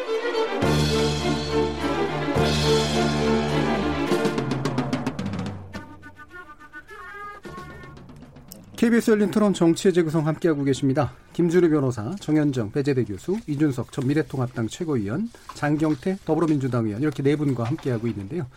자 이제 어, 제 통과된 음, 지금 아주 뜨거운 감자인 상임위원장 문제입니다. 일단 더불어민주당 주도로 국회 본회의에서 여섯 개 상임위원장 우선 선출했죠. 자, 이 부분 어떻게 보고 계신지 먼저 의견 듣고 그다음에 쟁점 들어가도록 하겠습니다. 자, 이 부분은 이준석 최고위원 의견부터 듣죠. 뭐 이것도 역시 강력한 규탄입니다. 예, 상 가능했습니다. 예, 강력하게 규탄합니다. 어쨌든 그런데 뭐 국방위원장도 이번에 선출한 걸로 알고 있는데 이 지금 비상한 사태에 대해 가지고 어쨌든 대응을 여당이 잘 하셨으면 좋겠습니다. 왜냐하면 음. 국회 운영에 있어 가지고 아까 말했듯이 야당의 존재라는 것이 뭐 있으면 귀찮지만 또 없으면 또 굉장히 불편한 부분이 있을 거거든요. 근데 이 부분은 뭐 책임 정치라는 그 미명하에 선택한 길이기 때문에 저는 앞으로 뭐 협치의 틀이라는 것이 제가 항상 언급했던 것처럼 이미 민주당은 180석에 가까운 법률권 의석을 바탕으로 해가지고 어떤 법안이든지 330일이면은 패스트트랙을 통해 가지고 통과시켜서 힘을 갖춘 데도 불구하고 그 330일을 어, 쓰기 힘들어가지고 그것보다 단축시키겠다는 생각으로 법사위원장까지 가져갔거든요. 그리고 법사위와 법사위를 법제위와 사법위로 분리하자는 중재안이 있었음에도 불구하고 그것을 받아들이지 않을 정도로 법제 그러니까 상원 논리도 가지고 있었고 사법위 즉 검찰과 어, 공수처중을 다루는 그런 어떤 상임위도 가져가야 했던 이유가 있었던 걸로 보이는데 아마 국민들은 이제 그 이유가 뭔지 백일하에 알 것이다. 그래서 이제 앞으로 7월부터 전개될 공수처 국면이라든지 이런 것에서 여당이 어 많은 사람들이 우려하는 독단 그리고 독선의 길을 걷지 않기를 어, 바랍니다. 알겠습니다. 자, 김준우 변호사님. 어, 갑자기 저한테 네, 이렇게 해서 그 반대로 이제 훨씬 좀- 좋습니다. 뭐 이제 이게 어. 꼭 바람직한 건 아니죠. 꼭 바람직한 거 아닌데 저는 뭐 지난주에 뭐 여러 번 반복해서 말씀드렸지만 저는 형식적 체계 자구 심사권이 있어도 좋다. 대신에 그 기간에 한정을 두는 정도로 해서 타협적인 안이 나왔으면 좋겠는데 그런 안이 나오려고 해도 누군가 법사위원장 일단 임명이 돼 있어야 되니까 지금 제 생각에는 좀 위험하긴 하지만 민주당에서는 지금 진정성을 보이려면 법사위원장을 어쨌든 선출이 됐으니까 체계자구 심사권을 없애는 스스로 무기를 어떻게 보면 내려놓는 방식으로 입법을 하는 것만이 사실은 지금 약간 상처 입은 어, 정당성을 네. 치유할 수 있는 유일한 방법이 아닐까 이렇게 좀 보고 근데 이제 우리 사회 전체로 보면 고민되는 건 제가 그렇게도 말씀드렸는데 200, 250대 50이다 예를 들어 270대 30이다 그럼 그 30석 있는 야당이 만약 그런 게 있다면 그 30석 있는 야당한테 무조건 법사위원장을 줄 건 아니고 그럼 야당의 역할이란 무엇일까? 법사위원장 하나 주는 것으로 막는 그런 게 아니라 그건 뭘까라는 건 아직 우리 의회 민주주의의 숙제 같아요. 근데 그거를 어 지난 십몇 년간 법사위원장을 야당에 주는 먹식으로 대충 이렇게 뭐 이렇게 퉁치고 넘어갔던 거면 이건 사실은 민주당 입장에서도 민주당이 천년만년 여, 여당을 할 수는 없지 않겠습니까? 민주당도 야당이 되는 시대가 있을 수도 있는데 그때는 또 어떻게 할 것인가라 여러 가지 고민을 남겨놓는 문제이기 때문에 예. 법사위원장이 법사위가 과도한 권한을 했던 걸 스스로 내려놓다는 거는 저는 좋은데 그 다음 문제는 또 우리가 협치를 통해서 풀어갈 문제가 남겠다라고 싶습니다. 예, 네. 정현준 교수님. 그 국민들이 사실은 180석 가까운 의석을 만들어 준 거잖아요. 근데 예, 국회가 개원을 하자마자 그 176석인가요 현재? 네. 민주당 170, 단독으로는? 예, 예. 단독으로 176석을 갖는 거대 여당의 첫 행보가 아, 국회에서 이제까지 지켜져 왔던 일종의 그 타협과 또는 협치의 어떤 정신적 틀을 깼다라고 하는 것은 어, 과연 그게 국민의 요구였을까라는 그런 질문, 그게 첫 번째 행동이었을까라는 그런 질문이 좀 들고요. 어, 이번에 그렇게 된 것은 두 가지 메시지인 것 같아요. 더불어민주당 입장에서는 첫째는 어, 야당과는 일종의 이제 파트너, 야당은 파트너로 보지 않는다라는 그런 메시지고요. 두 번째는 우리는 영원히 여당할 것이다 라는 메시지입니다. 이 두 가지 메시지 외에는 없다고 보여지고요. 또 하나는 그 법사위원장 문제와 관련해서 저는 설마 했는데 결국은 그렇게 되더라고요. 예. 그래서 아 지난 시간에 이준석 최고위원이 이제 그 의도에 대해서 잠깐 그 시그널링을 했던 기억이 있는데 저는 그건 믿지 않았었습니다. 예. 근데 이제 그런 의혹들이 제기가 되는 거예요. 김준우 변호사 얘기한 것처럼 법사위의 제- 체계 작구 심사권 없앤답니다. 법안으로 만들어서 민주당이. 그리고 남는 것은 소위 말하는 검찰과 그 다음에 법원에 대한 일종의 심사 감독 또는 그 소위 말하는 국정 감사권 이런 부분을 중심으로 법사를 운영하겠다라는 거예요. 민주당 법사위원장으로서. 예. 그 얘기는 뭐를 의미할까라고 하는 겁니다. 지금 현재 그 어, 기본적으로 처리해야 될 사법 사건들도 많이 있어요. 예컨대 울산시장 선거 개입 의혹 문제라든지 또는 김경수 지사의 어떤 지금 음, 문제라든지 최근에 불거진 하- 한명숙 전 부총리의 재심건이라든지 여러 가지 여권 전반과 관련되어지는 사건들 이런 것들이 지금 있단 말이에요. 근데 체계작구 심사권은 없애고 자연스럽게 명분을 가지고 없애고 사실은 이 부분에 이제 주력을 한다라는 것은 혹자들은 혹시 이, 이 정부 여당이 실제로 이, 이 법원과 검찰과 가- 관련되어지는 이 기구들에 대한 감독과 관리 권한을 강화시키겠다는 거 아니냐. 말은 사법 개혁을 얘기를 하면서 예. 이제 이런 문제들이 불거져 있는 것이고 만약에 그게 원래 의도였다면 어, 이것은 상당히 일종의 민, 어, 의회 협치 민주주의를 넘어서는 어떤 또 다른 독단과 우려의 어떤 소지가 분명히 있는 거라고 보여져요. 예. 사법위원회 형식으로 그런 음모를 분명히 가지고 있다라는 지적에서 어떻게 보세요? 뭐, 이 정도 비판은 제가 수용하겠습니다. 어찌됐건 국민들이 가장 두려워하는 것, 또 걱정하는 것은 일할 생각보다 정당의 이익만 쫓는 행태겠죠. 그런데 다만 이 야당의 무책임한 국회 보이콧, 예를 들면 저희가 5일에 국회의장단을 선출할 때도 뭐 전혀 뭐 거기에 대한 협상 의지가 안 보였고요. 또 15, 18일 날 상임위원장 원래 국회법이 정한 시가, 시한은 8일 아니겠습니까? 일주일여간의 더 시간을 줬음에도 불구하고 또 혹은 11대 7이라는 협상안을 가지고 갔음에도 불구하고 본인들의 이 선출한 원내대표의 교섭단체 대표로서의 권한인데 그거 자체를 의초해서 파기한다든지 어찌되었건 통합당 자체 의원님들이 저는 이 협상에 대한 노력, 진정성 이런 것들을 좀 보여주셨으면 좋겠어요. 예를 들면 협상을 애쓰고 해서 저희가 정말 야당을 배려하기 위해서 국회법이 정한 기간까지 넘기면서까지 원구, 원구성 협상에 대해서 정말 당내 반발 저희는 왜 없겠습니까? 뭐 예결위 국토위 정무위 넘겨주는 건데 당연히 있죠. 그런데도 불구하고 그런 것들을 다 감안하고 양보를 했음에도 불구하고 미통당에서 통합당에서 저는 좀 궁금해요. 그러니까 이번 이 180석이라는 이, 이 국회의석을 줬다면 이건 결국 국민의 명령이고 민심의 반영이잖아요. 그런데 총선 패배에 대한 반성이 한 번도 나온 적이 없는 것 같아요. 그럼 이 원구성 협상 과정에서 아 저희가 죄송합니다 잘못했습니다라는 과정과 혹은 어떻게 이제 이 대한민국 미래를 위해서 비전을 제시할 줄 알았는데 그런 거 없이 지금 가고 있는 상황이 좀 안타깝고요. 그래서 이 원구성 협상만큼은 좀 협상의 진정성과 의지를 좀 보여주셨으면 좋았겠다 이런 생각. 진정성 안 보여줬다라는 지적에 대해서 어떻게 가가지고 대학 입시 떨어진 친구한테 가가지고 너 왜 네가 입시 떨어진 잘 생각해보고 너 반성부터 해라 이러고 한번 해보세요. 어떤 반응이 나오나. 말안 하잖아요. 그렇게. 그러니까 제가 얘기하고 싶은 거는 아까 이제 시한을 두고 일주일이나 시간을 더 줬는데 협상이 안 됐냐 이렇게 말씀하시는 여당이 그렇게 말하니까 얄밉지 않아요? 네, 그러니까. 국민이 말하면 몰라도. 그러니까요. 사실 일주일 정도 시한을 줬는데 왜 협상이 안 됐냐고 말씀하시는데 자 그럼 우리 협상이라고 했을 때 다른 어떤 미끼성 어떤 제안들 말고요. 법사위 쟁점이 됐던 법사위를 놓고 봤을 때 야당에선 주호영 원내대표가 조기에 협상을 던졌습니다. 법사위를 법제위와 사법위원회로 분리해가지고 뭐 그 말은 각각 하나씩 가져가다는 얘기겠죠. 그 수정안이 나왔음에도 불구하고 여당 쪽에서는 법사위 자체에 대한 어떤 제안도 들어온 게 없습니다. 예, 실질적으로 체계장구 심사권을 폐지한다? 그러면 법사위원회 가지게 해줄 거였습니까? 아니잖아요. 그러니까 그런 상황 속에서 또 미끼로 나온 것은 국토위, 교통위 같은 알짜 상임을 주겠다. 이건 매수죠, 이거는. 협상이 아니라.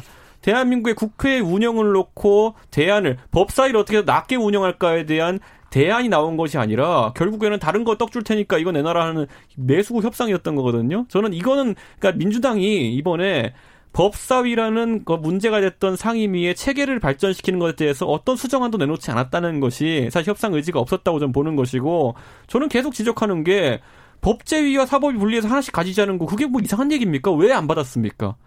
저는 그 안에서 조홍천 의원님이 뭐 제기했다고는 하지만은 뭐 윤리위랑 결합하자 그것도 아이디어라 봅니다. 그런데 그걸 당해서 왜 공식 제안을 안 던졌습니까? 근데 그 지난주에 얘기할 때 그 두 개 분리하는 거 불가능하다 이렇게 얘기하지 않았어요? 아니 안 받을 거다. 안, 받을 거다. 안 네. 받을 이유는 아까 말했듯이 원하기 때문에 음, 사법위에도 할 일이 있고 민주당은 네. 아까 네. 정 교수님 네. 언- 언급한 것들 법제위는 상원 논리 자기들이 만들어서 처음에 들고 온 거기 때문에 포기하기 어려울 것이다. 그러니까 저는 19대 예, 때도 김준호 그. 저기 그 새누리당이 그 민주당 쪽에 법사위를 달라 음. 그러면 정무이나 교육이나 뭐 하나 가져가라 뭐 이런 이제 볼을 던졌어요 사실 음, 예. 이제 이준석 최고 표현들은 매수 안 매수, 받았잖아요, 매수 그러니까. 이제 하긴 했었죠 매수 그러니까 누가 받아요 그러니까 그거를? 제안을 한 거 자체를 가지고 뭐 그렇게 얘기하기는 좀 그렇고 아 그러니까 저는 그러니까 뭐 되게 그 좀 뭐랄까 저는 주호영 의- 저기 대표가 했던 뭐 안도 사실 나름 합리적이라고 저는 보거든요. 네. 근데 단기적으로 저는 계속 뭐 기간 제한을 둔다는 입장이긴 그러니까 차라리 하지만 저런 거라도 내놓으라고요. 아까 근데 김준일 변호사 그게 얘기한 안 기간 하시더라고요. 그래서 조금 굉장히 위험한 수를 던진 거다. 사실은 자기들도 야당을 나중에 할 수도 있고 뭐 이렇게 그런 건데 그래서 뭐저 결단한 거라고 봐요. 결단한 거 보는데 다만 이런 건 있죠. 너무 말도 안 되는 독주나 폭주를 하면 국민 여론이 되게 반발을 해야 되는데 제가 볼 때 그 정도는 아닌 것 같거든요. 지금 네. 뭐 각종 조사에서 보면 그러니까 그런 국민적인 반발이 있으면 오히려 어, 통합당에서 되게 쉽게 지금 원 아, 장외로 나- 물론 지금 장외 투쟁하긴 좋은 때는 아니죠. 코로나 국면이기 때문에 장외 투쟁을 하기는 좀 곤란하지만 음, 장외로 나갈 수 있는 동력이 막 되- 되지 않는 거는 어 충분히 설득을 못 해낸 것 같아요. 그냥 관행이었다, 관행을 깨고 있다, 독주다 이렇게만 얘기를 해가지고는 조금 풍부한 설득력이나 아니면 그 두 개를 분리하는 거를 좀 더 이렇게 강하게 밀지를 못한 부분도 좀 있지 않나라는 부분이 좀 아쉽긴 하더라고요. 뭐 여, 여론의 어떤 그 반감이라고 하는 것이 아직까지 확산 전달될 정도의 시기는 아닌 것 같고요. 그 아직까지 이 부분에 대해서 충분히 전파가 안 됐어요. 그 일반 국민들한테는. 그래서 그 지금 나오고 있는 최초 여론조사에서 어느 정도까지 그 의견이 반영됐는지는 모르겠습니다만 지금 말씀하신 것처럼 어쨌든 모양새는 어, 이 독주하는 여당이라고 하는 그런 그 어, 심볼이 생겨날 가능성이 높다라고 하는 점이에요. 이게 지금 김준우 변호사께서 얘기하는 것처럼 협치라고 하는 게 그냥 야당 봐주기 위해서 하는 협치가 아니에요. 국정 운영을 정말 잘 해나가고 여당과 대통령의 지지율을 끌어올리기 위한 수단이 될 수도 있어요. 협치라는 것이. 근데 만약에 이렇게 해서 단독 드립을 한다? 그리고 여당의 어떤 오히려 18개 상, 어, 상임위를 다 가져가 보는 것도 방법일 것 같아요. 제 생각에. 예. 음, 야당한테는 정말 그 뼈 아픈 얘기지만 해서 어떻게 하나 뭐 보자는 괜찮아요. 거죠. 그 단독 드립을 했을 때 그것이 돌아오는 성과에 대한 책임을 온전히 다 져야 되는 거예요. 근데 이건 오히려 대통령과 여당에게 오히려 부담이 될 수 있는 거 구조라는 건데 왜 그런 합리적인 판단들이 여당 내에서는 나오질 않는가라고 하는 점이에요. 무언가 굉장히 중요한 아까 이제 사회자께서는 제가 음모를 얘기한다 그러는데 자꾸 이렇게 해서 대통령을 위해서도 좋고 대통 어, 여당의 어떤 이른바 이 통치에 관련되는 그래서 좋은데 왜 이걸 굳이 마다하고 이렇게 계속해서 고립적으로 가느냐 덩치 큰 것을 가지고 네. 이런 의구심을 자꾸 들게 하거든요. 뭔가 중요한 목적이 있는 거 아니냐라고 하는 것이거든요. 그러니까 음모하고 합리적 추론은 네. 사실 종이 한 장 차이잖아요. 그러니까 합리적 추론이라고 이제 그러니까 얘기하시는 건데. 위해서도 좋아요. 협치하시는 게 저는 여기 예. 그리고 한 가지만 얹고 싶은 게 법사위를 민주당이 가져가고 인해 가지고 이게 많은 분들이 지금 잊고 있는 게 이 법사위가 처리해야 되는 것이 윤석열 총장의 후임 검찰총장에 대한 인사청문회를 진행해야 됩니다. 그리고 또 공수처장에 대한 인사청문 절차를 진행해야 되는 것이거든요.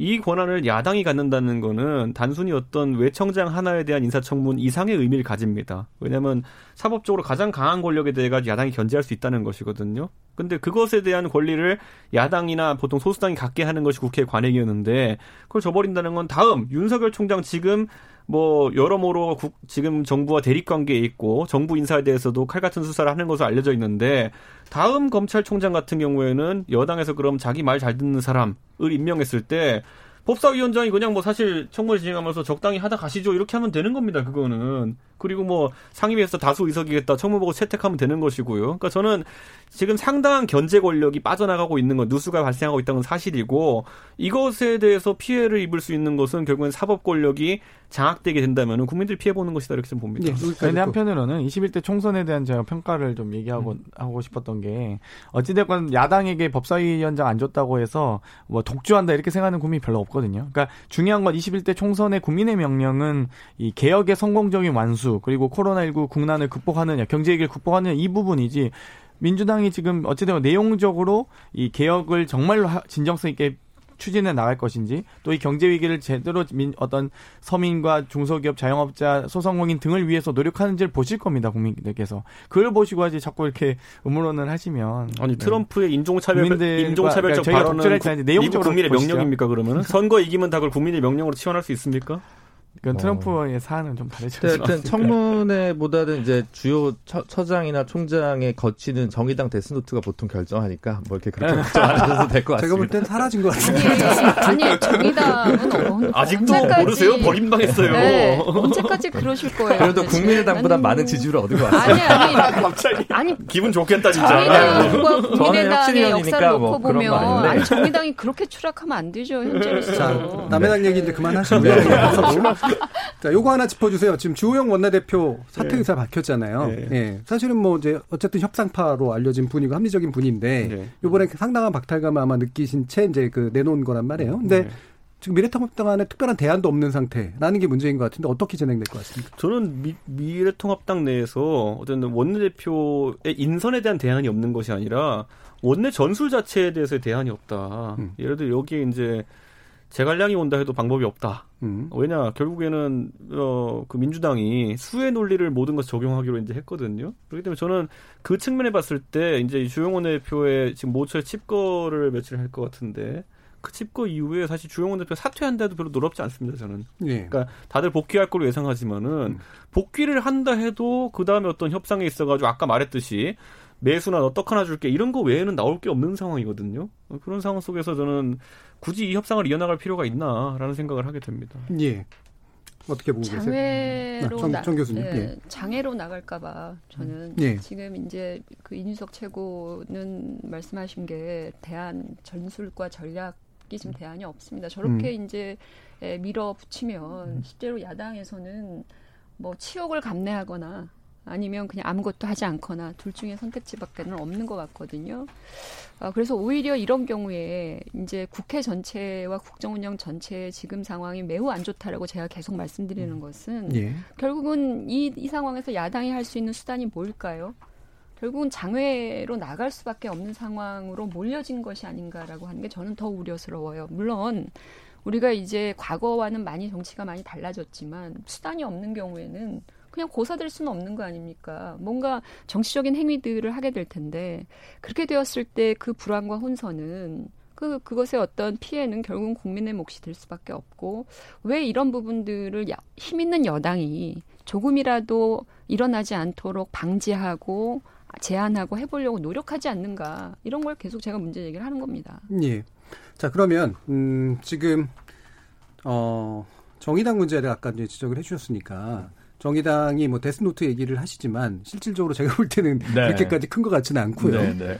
정의당이 이제 지금 현재 보면 적어도 이제 민주당하고의 뭐 일부 이제 대립 냉각적인 분위기가 있다가 적어도 이제 원구성 협상에 있어서 본회의 참가라든가 법제위에 관련된 부분에 있어서는 이제 동조하는 그런 모습이 나오고 있는 것. 이 부분은 어떤 판단 때문인가? 아니 근데 원래 그 자꾸 하신 노회찬 전 의원이 원래 법사위 위원이셨고 원래 이제 두 개로 쪼개거나 형식적 지- 진짜 형식적 체계 자구 심사권만 갔던가 아니면 폐지하던가 예. 원래 그게 입장이었어요. 원래 그래서. 예, 이번 이번 국면에서 뭐가 달라진 건 아니고 제가 지난주에도 말씀드렸지만 그 미래통합당도 옛날에 그 19대 때가 김성태 의원이 이런 체계장구 심사권 없애자는 법 바- 발안 발의를 하신 적도 있어요. 그러니까 이거는 사실 여야를 막론하고 서로 고민하는 축이 있었던 거거든요. 예. 그래서 저는 계속 뭐 기간을 두거나 아예 폐지하거나 뭐 둘 중에 하나여도 어느, 어느 쪽이든 상관없고 저는 개인적으로 좀 열려 있는 그런 입장인 거고 정의당 입장에서는 원래 하던 얘기를 그냥 예. 하던 거기 때문에 특별히 뭐 공조를 염두에 둔 그런 거라고 생각하지는 않습니다. 그리고 음.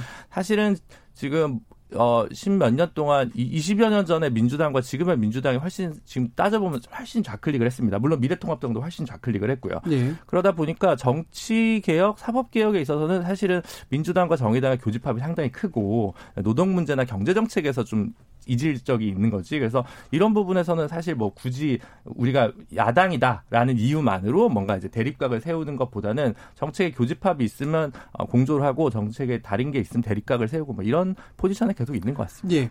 국민의당 제가 또 여쭤볼게요. 국민의당 그런 반대 공조들이 나오는 분위기인지. 네? 반대 공조. 그러니까 지금 이쪽에서는 이제 어쨌든 법 현재 본회의 구성에는 참여한 아니, 거잖아요. 그러니까 정의당을 이해할 수 없는 것 중에 하나가 뭐냐면 저 개인적인 의견입니다. 이건 국민의당이 정의당을 이해할 수 없다는 게 아니라 예. 이 같은 야당으로서 어, 실제로 지금 그 여당에 대한 견제의 어떤 틀이나 이런 기반들이 무기력화되고 있는 것에 대해서 왜 에, 붕괴하지 않는가라는 점에서 저는 정의당에 대해서 늘 언제나 의구심을 갖고 있어요. 어, 그런 차원에서 민주당과의 관계 설정을 해온 부분들 이런 것들이 참 탐탁지 않습니다. 야당으로서 어, 기본적으로 여당을 견제하는 기본적인 그리고 행정부를 견제하는 이런 것들은 야권에서 서로 공조할 수 있는 가장 기본적인 틀이라고 생각이 돼요. 그런 차원에서 국민의당이 아, 미래통합당이라든지 야권과의 어떤 기본적인 공조의 틀은 저는 만들어져 있을 수 있다고 보여지고요. 예. 근데 그게 정책 공조하고. 상관없이 야당은 무조건 공조를 해야 된다는 말씀이죠. 아니 죠. 그러니까 저, 견제의 그, 그 음. 주제가 존재하는 것이죠. 여당 견제와 행정부 견제라 그게, 그게 원래 소임 아닙니까? 그러니까 이제 법사위에 대한. 입장 자체가 예. 정의당 같은 계속해서 그 설명하시는 게 그걸로 견제할 게 아니다라는 입장이신 국민의당에서 거잖아요. 계속해서 얘기해왔던 것은 야당 그 법사위원장을 야당 몫으로 줌으로 해서 생길 수 있는 여러 가지 예, 그 견제적 기능이라든 이런 것들을 존중하자라고 국민의당은 계속 야권을 향해서 얘기를 예. 해왔거든요. 그거를 정의당이 수용하지 않았을 아는 것이고 입장이 달랐던 예. 것이고요. 예. 그런 차원에서 왜 그 부분에 대해서 동조할 수 없는지에 대해서 저는 정의당에 늘 물어보고 싶다라는 그런 것이고요. 알겠습니다. 그리고 또 하나는 과거에 그 공직선거법 관련해서 정의당이 반성하셔야 될 게 있잖아요. 그 위성정당 만들어진 거 아니에요. 그러니까 이런 부분들의 공조들, 어, 이런 것들이 가져오는 어떤 야권, 야당의 어떤 취약성 이런 것들을 만들어낸 결과물들이 있는데 그 정의당의 롤이 저는 잘 모르겠어요. 아니 그러니까 알겠습니다. 그냥 네. 미래통합당 입장에서 보면은 정의당이 예전에 4 플러스 1 할 때 참 얄미웠거든요. 근데 지금 뒤통수 맞아 코피 흘리면서도 우린 괜찮아 이러면서 민주당이랑 붙어 다니는 거 보면은 진짜 그건 더 당황스럽습니다. 아까 노동이나 이런 쪽으로는 이견이 표출될 수 있다 이렇게 얘기하는데 저는 뭐 그거에 대한 기대감은 있습니다. 왜냐하면 과거에 열린우리당과 민주노동당 시절에는 그런 이견들이 사실 민주노동당의 소위 말하는 노동 영웅들 그 당시에 뭐 그런 분들이 상당 부분 부각시켰기 때문에 정책적 차별화가 됐었거든요. 근데 지금 이제 정의당에 당선되신 분들 중에 보면은 노동 쪽에서 그렇게 간극을 보일 만큼 노동 전문가나 아니면 그쪽 활동을 계속 해오신 분들이 있는가라고 할지도 의문이고 사실 정의당의 색채가 그때 민주당 시절과 많이 바뀌었기 때문에 오히려 야당 역할을 좀 못하고 있는 것이 아닌가 왜냐하면 저는 왼쪽 야당도 있을 수 있다고 생각하거든요. 예. 그 역할 충분히 할 수 있는 간극을 벌릴 수 있는 게 노동 이슈나 이런 것들인데 뭐 그걸 한다면 저는 야당으로서의 기능에 대해서 기대를 하겠지만은 그게 아니라 최근의 이슈 보면은 정치적인 이슈들 선거제도라든지 아니면 뭐 사법제도 이런 것들에 대해 가지고 여당과의 공조 협력만 보이는 것이거든요. 저는 지금 어느 날 갑자기 이게 지금 정의당이 지금 아, 주제를 네. 특집 간단하게만 특집 말로나지고 방송 좋습니다. 예. 관심이 노동관계법 관련할 때는 보통 미래통합당이랑 민주당이 야합을 해가지고 다 통과를 시키고 정의당은 항상 반대표를 던지고 있어 요. 이 네. 정부 들어서도 음. 변함이 없어요. 예, 어떤 거 정책이 국회 핵심 아젠다로 떠오르냐에 따라서 정의당의 모습이 달라 보이는 거지. 정의당은 모든 분야에서 입장이 되게 일관된데 어디 에 초점이 맞춰져 있냐에 따라서 다른 거죠. 그래서 좀 오해가 있는 것 같고 이번에도 또 노조 활동하시던 뭐 이은주 의원 같이 새로 이제 비례대표 되신 분도 있습니다. 예. 노동 문제에 더 관심을 많이 가지시고 그리고 공직선거법에서 위성정당 못 막은 거는 정의당이 힘이 없어서 못 막은 거죠. 예. 지금 이제 또두개또 또 청취자 의견 소개시켜 드릴 텐데요. 3006님께서는 법사위원장을 양보 없이 여당이 가지고 간 것부터 앞으로 대화 없이 여당이 모든 것들을 숫자로 밀어붙이지 않을까 걱정이 됩니다. 그것이 바로 일당 독재입니다라는 의견 주셨고요. 정상숙 님께서는 야당이 장외로 나가든 말든 이젠 국민들은 관심 없습니다. 국회 안은 일하는 국회의원들이 더 많으니까요. 그래서 지금 제작진께서 자르된 듯한 중립적인 보여주셨습니다. 공영방송이니까요. 예, 공영방송이니까. 일단 뭐 어쨌든 뭐 의견들은 서로 다르게 있다라고 하는 것까지 좀 듣고요. 예. 지금 장경태 의원 여당 입장에서 뭐, 마지막 이야기해 주시죠. 어쨌든 주호영 원내대표께서는 대단히 이제 진퇴양난의 시기 아니겠습니까? 민주당과 어찌되건 11대 7로 원구성 협상을 하고 어, 자당으로 갔더니 의총에서 부결시키는 그러니까 소위 상임위원에 대한 배분, 상임위원 임명이나 혹은 어, 상임위원장에 대한 원구성 협상 권한 사이 교섭단체 대표로서의 지위와 권한이라고 봐야죠. 만약 그게 없다면 계속 이렇게 의총에서 부결시킨다면 저희가 원구성 협상이나 그러니까 원내대표 간의 협상을 어떻게 할 수 있겠습니까, 사실. 그러니까 신뢰할 수 있는 대화의 파트너라고 한다면 그 정도의 리더십을 가지고 와야 되고요. 어, 그동안에 이제 법사위원장 쭉 보시면 자꾸 이제 야당 뭐 혹은 야당의 권- 뭐 하다 뭐그 법사위원장 야당이 가져갔다고 하시는데 사실 민- 오히려 민주당 법사위원장은 딱 18대 19대밖에 없습니다. 예를 들면 9대부터 한 17대까지는요. 물론 16대 17대는 야당이라서 뭐 지금 통합, 통합당이 가져갔다고 하지만 9대부터 15대까지는 여당이자 다수당일 때도 법사위원장 가져갔습니다. 그리고 20대 때도 여당이고 다수당인데도 가져갔고요. 그러니까 관행이다 이런 말씀은 사실 하기는 어렵습니다. 결국 교섭단체 대표로서 그 권한을 행사하시면 되고요. 그걸 민주당 탓을만 안 하시면 됩니다. 그러니까 빨리 알겠습니다. 국방위원장이랑 외통위원장 하셨으니까 빨리 가서 북한 막으세요 빨리. 혼자 할 수 있다면 빨리 해요 빨리 가서. 방송 시간이 다된것 같아요. 아니 예. 왜 끝날라 그러는데 아니 혼자 다 하겠다니까 빨리 가서 북한 막으세요. 자, 성과. 성과를 자, 보여주세요. KBS 열린 토론 정치의 재구성 이것으로 모두 마무리하겠습니다. 오른 토론 함께 해 주신 장경태 더불어민주당 의원, 이준 석 전 미래통합당 최고위원, 그리고 김준우 변호사, 정현정 배재대 교수 네 분 모두 수고하셨습니다. 감사합니다. 감사합니다. 네, 감사합니다. 감사합니다. 참여 시민 농객 여러분께도 감사하다는 말씀 전합니다. 저희 다음 주 정치 재구성은요 다시 월요일 코너로 어, 정착이 되니까 많은 기대 부탁드립니다. 어, 매일 새벽 1시에 또 재방송도 준비되어 있으니 또 많은 기대 부탁드립니다. 저는 내일 저녁 7시 20분에 다시 찾아뵙겠습니다. 지금까지 KBS 열린 토론 정준이었습니다.